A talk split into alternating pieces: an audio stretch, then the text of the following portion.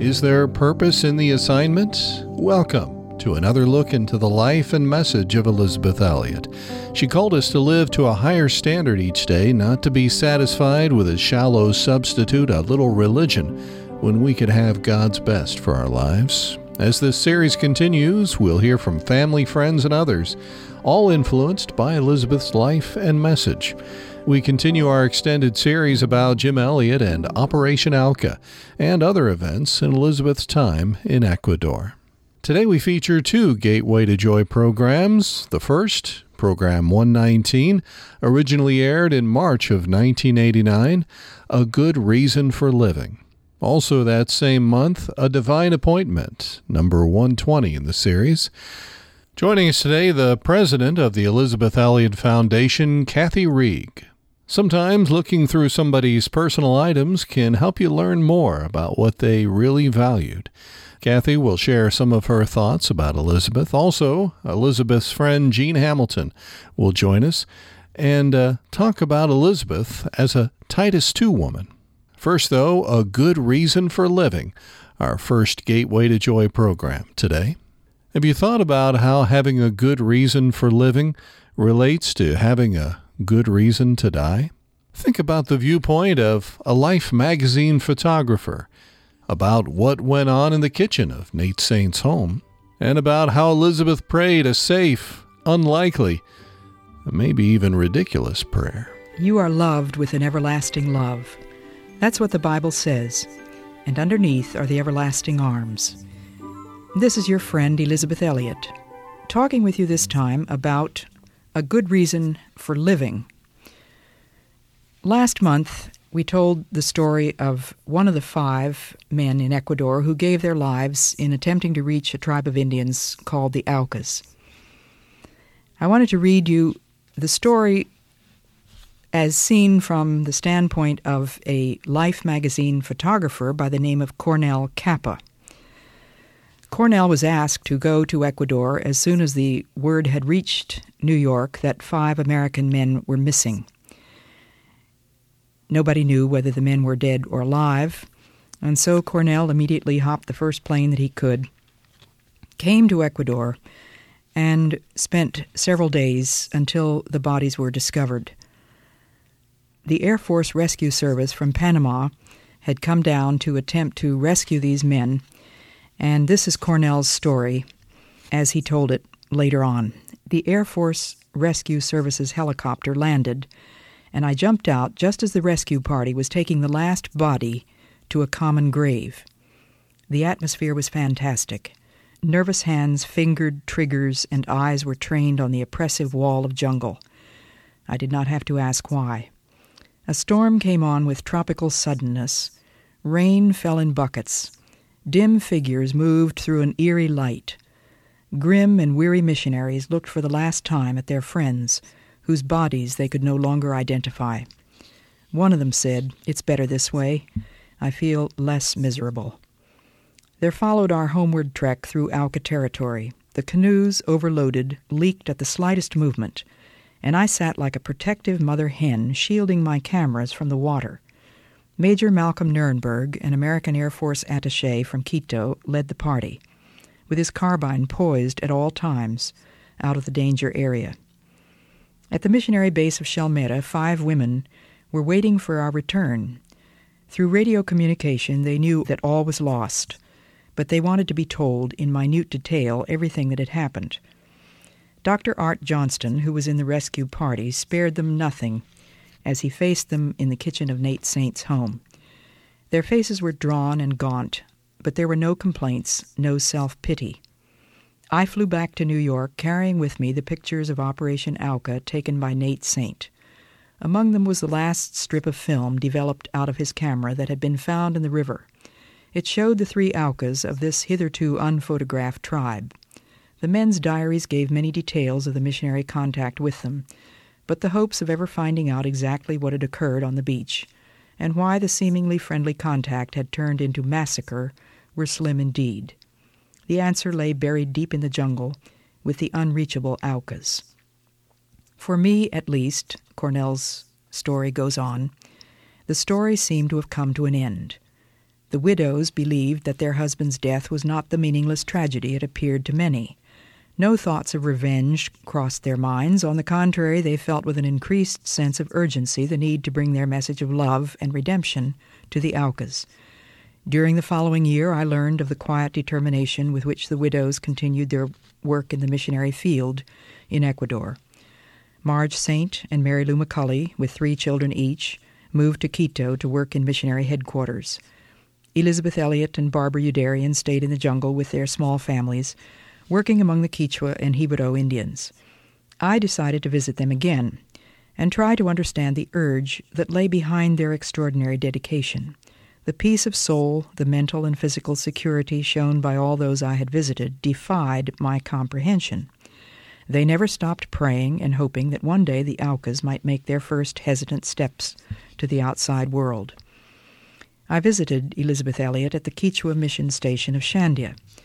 It was strange to see this gaunt, tall, blonde American woman walk through the jungle, often shoeless because it was easier that way, but with a wary eye for poisonous snakes. With her, also barefoot, went her daughter Valerie, a tiny ethereal creature who seemed to walk not on the earth, but slightly above it. Elisabeth taught at the school that Jim and Pete Fleming had established, did medical work, and continued translating parts of the Bible into the Quechua tongue. She was firm on everything that involved her faith, Valerie, and herself. Where I go, Valerie goes. I believe the Lord expects me to be as careful as possible about Valerie's health in our home, but when I accept the hospitality from Indians, I trust the Lord to take care of the results. I feel it's more important for me and Valerie to share the Indian life than to cut ourselves off from them in order to preserve our health. I wondered how Elisabeth could reconcile Jim's death at the hands of the Aucas and the Lord's apparent failure to protect him from them. Her answer came back without hesitation. I prayed for the protection of Jim, that is, physical protection. The answer the Lord gave transcended what I had in mind. He gave protection from disobedience, and through Jim's death accomplished results the magnitude of which only eternity can show. I left Shandia a bit shaken and kept on hearing Elisabeth's parting words. It gives me a much more personal desire to reach the Aucas. The fact that Jesus Christ died for all makes me interested in the salvation of all, but the fact that Jim loved and died for the Aucas intensifies my love for them. That's the end of Cornell Capa's account of what he saw when he came to Ecuador to cover the story for Life magazine. Incidentally, I do keep up with Cornell Capa. I see him every now and then. About a year ago, we visited him again in New York. He's still a photographer. He's the director of the International Museum of Photography on Fifth Avenue. And I don't think he's ever quite been able to get out of his mind that missionary story. He had never heard of missionaries before, could not imagine what five American men would be doing among a tribe of savages unless they were anthropologists, so the story held all kinds of interest for him. As he says, I went back to work on my station called Shandia, the place where Jim and I had been working together, and I followed that piece of advice from an old English parsonage do the next thing. I'm told that that's the motto that's carved, I think, over the door of an English parsonage down by the sea. I went back to do the next thing. There was plenty to do, believe me. I prayed at that time a prayer that seemed rather absurd at the time. I said, Lord, if there's anything that you want me to do about the Auca Indians, I'm available. Supposing that it was a very safe prayer. Ever prayed any prayers like that that you really had no intention that God should answer? Well, I guess that's really the way I was praying. I thought, I belong to Him. I'm His servant. I'm a missionary. Maybe He wants me to go to the Aucas, but it's very doubtful. But anyway, Lord, here I am if there's something you want me to do. And Jesus said, Take no thought for tomorrow. I don't think He meant don't plan your grocery list, don't make provision for your children, don't buy insurance. But what I do think is pretty clear in the passage is that Jesus meant do not worry. Don't be anxious about anything, and don't take on the burdens of tomorrow. Those are really none of your business. If you take on tomorrow's burdens, you won't have strength enough to carry out the work that I have assigned you for today. That's what I thought God was saying to me, so I stuck to the practical and the immediate, the real reasons for my missionary work. The real reasons for my missionary work were the real reasons for my living at all. What do you live for? Whose are you? What is the real reason that you're doing the work that you are doing today? Is it money? Is it because there's nothing else to do? Is it boredom? Is it fun? The real reason for living ought to be a good reason for dying. I knew whose I was.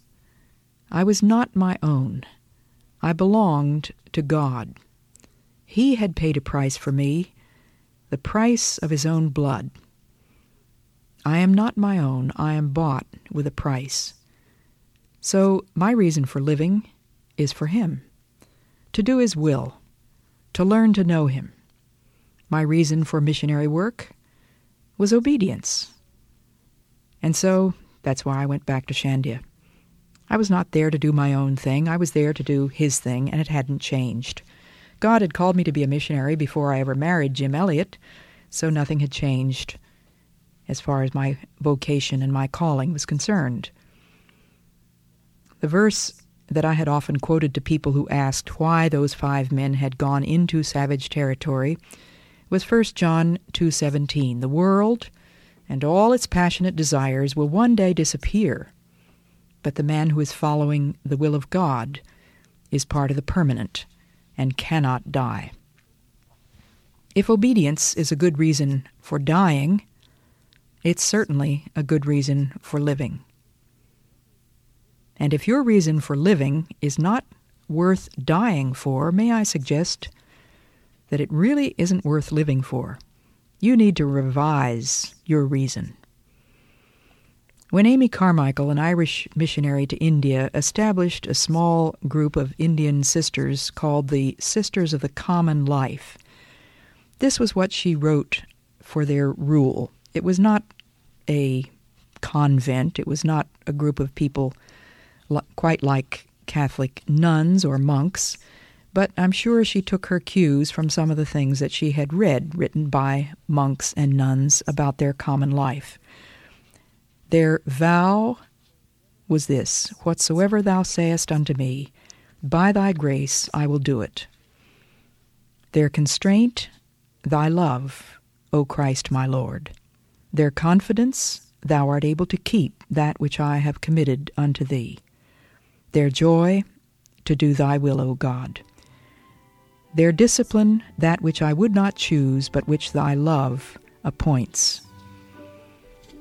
May God help us to have a good reason for living, which is also a good reason for dying. Gateway to Joy 119, a good reason for living. Kathy Reeg is the president of the Elisabeth Elliot Foundation. This is an organization set up to preserve and to share the resources connected with Elisabeth, her talks, her writings, and more. Kathy, what have you learned as you've had some time to go through some of the personal items of Elisabeth?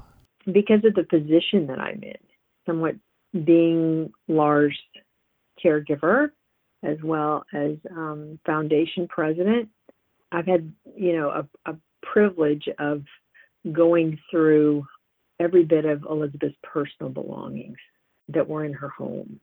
One thing that it didn't really surprise me, but I thought was pretty interesting was the fact that she was so meticulous at keeping records. The photos were filed for decades, you know, family treasures. She was the keeper of all the treasures, and she collected and preserved and organized them.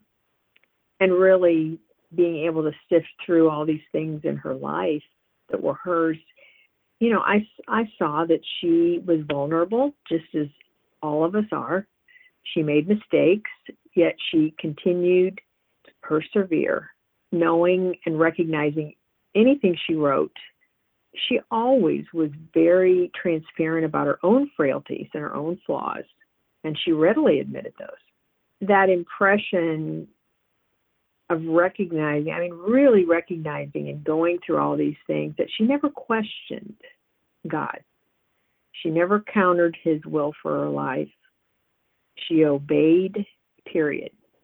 It doesn't surprise me so much about her, but it's just one of those aha moments, I think. In a culture today that is so about self and happiness, she would say that's drivel. you know, I mean, the focus should be on on the realities that we don't see. It should be God's character, His love, and, and obedience, and being conformed to the image of His Son.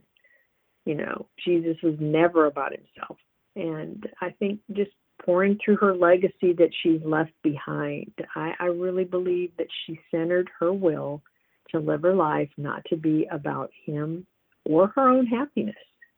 And that just impresses my heart.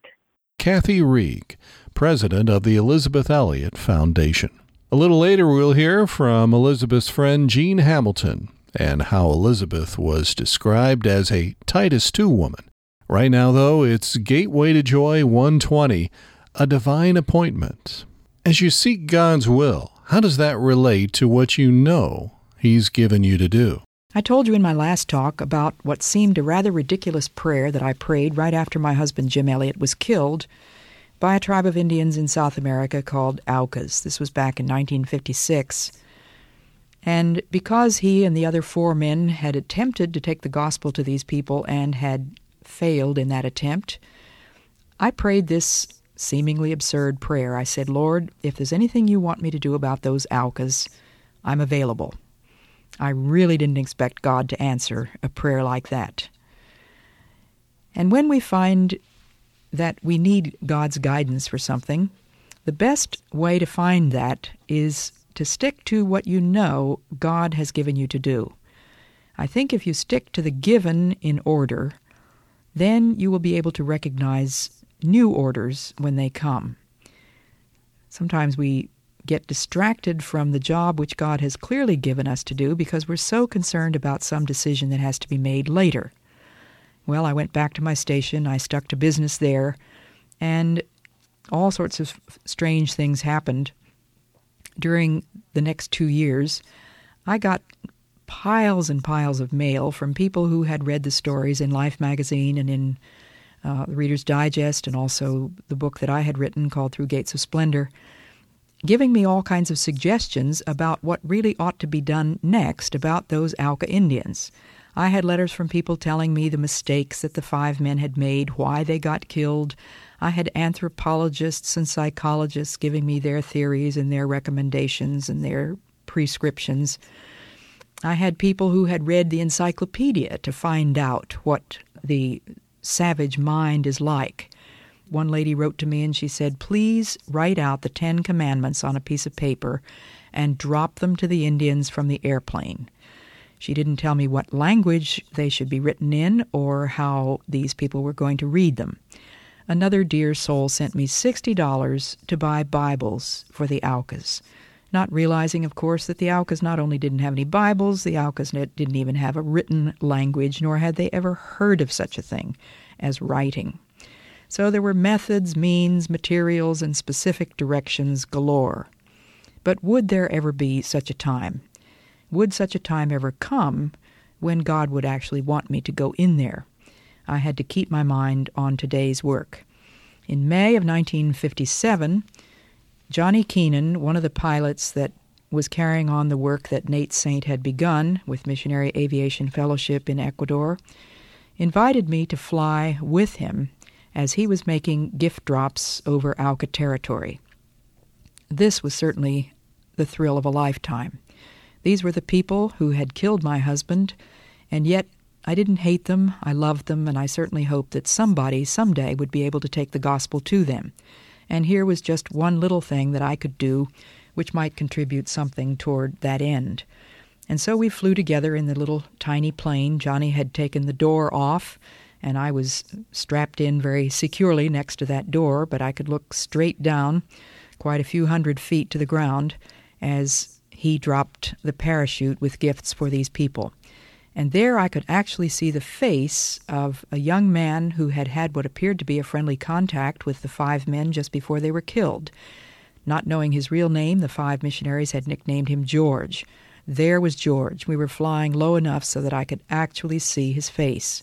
He grabbed the package, tore it open, found a hamburger with a bun. He wolfed it down. Well, I can hardly describe the feelings that I had then, but I had been reading the 60th Psalm. O God, thou hast cast us off and broken us.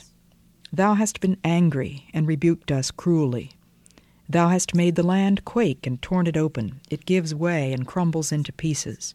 Thou hast made thy people drunk with a bitter draught. Thou hast given us wine that makes us stagger. That first section of the psalm certainly described some of my feelings when my husband was taken away. I felt rebuked, crumbled. I felt that God had given me a bitter drink. And yet, the psalmist goes on and at the end of the psalm, this is what he says Who can bring me to the fortified city? Who can guide me to Edom? Since thou, O God, hast abandoned us, and goest not forth with our armies. Grant us help against the enemy, for deliverance by man is a vain hope. With God's help we shall do valiantly, and God Himself will tread our enemies under foot. I sort of took those verses as not exactly a promise, but maybe a hint that God was going to take me to that fortified city, that forbidden, savage territory of the Aucas into which no one had ever gone and come back out alive. My husband and the other men that were killed were just among a number of people who had attempted to reach those people, and none had ever been heard from again. So one day on the radio, I received an invitation from a missionary named Dr. Tidmarsh asking if I would come to his station, which happened to be the closest one to Auca territory. And he said, I'm going out for a few days to Quito to do some shopping. My wife, Gwen, really doesn't relish staying alone in the jungle. Would you be willing to come and spend a weekend or a few days with her? Well, I think of the fact that I'm not here to do my own will, but to do God's will, to be quite honest, I didn't really want to go to the Tidmarshes station. I had plenty to do on my own. I had a class of girls that I didn't like to suspend. I was teaching them to read, but I said, Well, I'll pray about it. And I did pray about it, and it seemed that the Lord was telling me to go. So I called them on the radio the next day. We had a shortwave contact with all of the mission stations in the jungle. And I eventually flew over to the station called Arajuno. There was another couple that was now staying in Shandia, so they were able to man that station while I was gone. I had only been in Arajuno for a couple of days with my daughter Valerie and Gwen Tidmarsh when suddenly one morning, quite to our surprise, two Quechua men from a long way away were at the door. They said, There are two Auca women at our house. Do you want to see them? I had about five minutes to make up my mind. I had given word to these people, the Quichuas who lived nearest to Auca territory, that if ever any Aucas were seen, that they should get word to me. Little could they imagine that they were actually going to find me in person at the station called Arajuno. They were just coming there to send word by radio to me. Yes, I said, I want to see them. So very quickly, having practically no time to really think, I threw a notebook and pencils and a snakebite kit and some soap and a change of clothes and a blanket and some insect repellent into an Indian carrying net and set off with these two Quichua Indians. Gwen had offered to take care of my daughter Valerie, so she stayed behind. We hadn't gone more than about one mile when the two Indians turned around and looked at this foreign senora coming along the trail behind them, and they said, You think you can make it? Well, I had been on many trails many times before, but I guess they'd never seen a foreigner make it on one of these trails. The trails were rather rugged, may I say. They were narrow, maybe one foot wide. They often had rocks, mud. They crossed rivers. And as we went along the trail, every once in a while the two Quichuas, who were quite edgy, and one of them had a gun over his shoulder, he said, You know, the Aucas walk these trails too. You see that flattened grass over there, Senora? That means that some Aucas were lying here just last night. You see that hollow place there? That's where an Auca made a camp. And I sort of made fun of what they said. I said, Aucas, I think that flattened grass is just because of a wild pig. And one of them said, Wild pig. This woman doesn't know anything. As I traveled along the trail, I was thinking about Jim, because I was nearing the territory in which he had been killed. For some reason, the old Negro spiritual came to mind. I won't have to cross Jordan alone.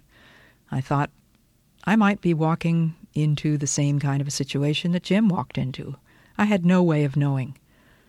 Finally, after six hours on that trail, we arrived at a little clearing on the Oglan River where these two Indian men lived.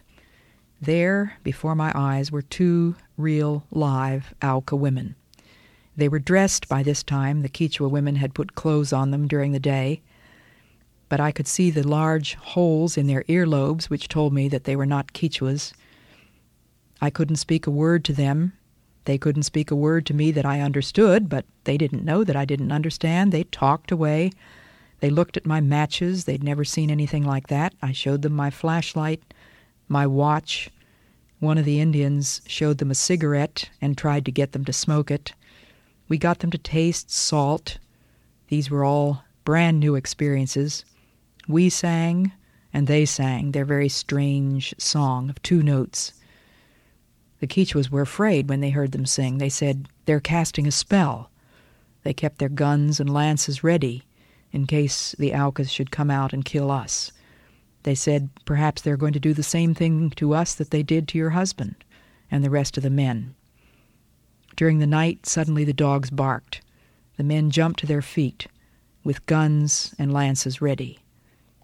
You're a decoy, senora. They've just brought you down here in order to kill us all. But that night I found peace in my soul. I found that one of the Auca women, the next morning, she was shaking with chills and fever. I happened to have some malaria pills with me. I gave her one of the pills. To my amazement, without any hesitation, she swallowed it with some water. How did she know I wasn't trying to kill her? She trusted me. Perhaps that was part of God's answer to prayer. The men went out to work the next morning for a couple of hours, but everybody was restless and apprehensive. This was God's divine appointment for me. Gateway to Joy 120, a divine appointment.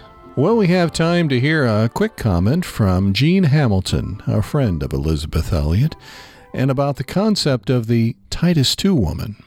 I had somebody from my church who was an older lady that I actually spent physically spent time with once a week, and and she taught me how to pray consistently. But with Elisabeth, it was you know, of course, from a distance, but she was definitely one of my Titus two women. Elisabeth's friend Jean Hamilton there. Well, we've just about run out of time once again, but thank you for letting us come into your home, your office, maybe as you're out uh, getting some exercise, wherever we found you today. Thank you for joining us. And on behalf of the Elisabeth Elliot Foundation, in cooperation with the Bible Broadcasting Network, let me invite you to check out all the resources available at elisabethelliot.org. Until next time, may God remind you daily that you are loved with an everlasting love, and underneath are the, that's right, the everlasting arms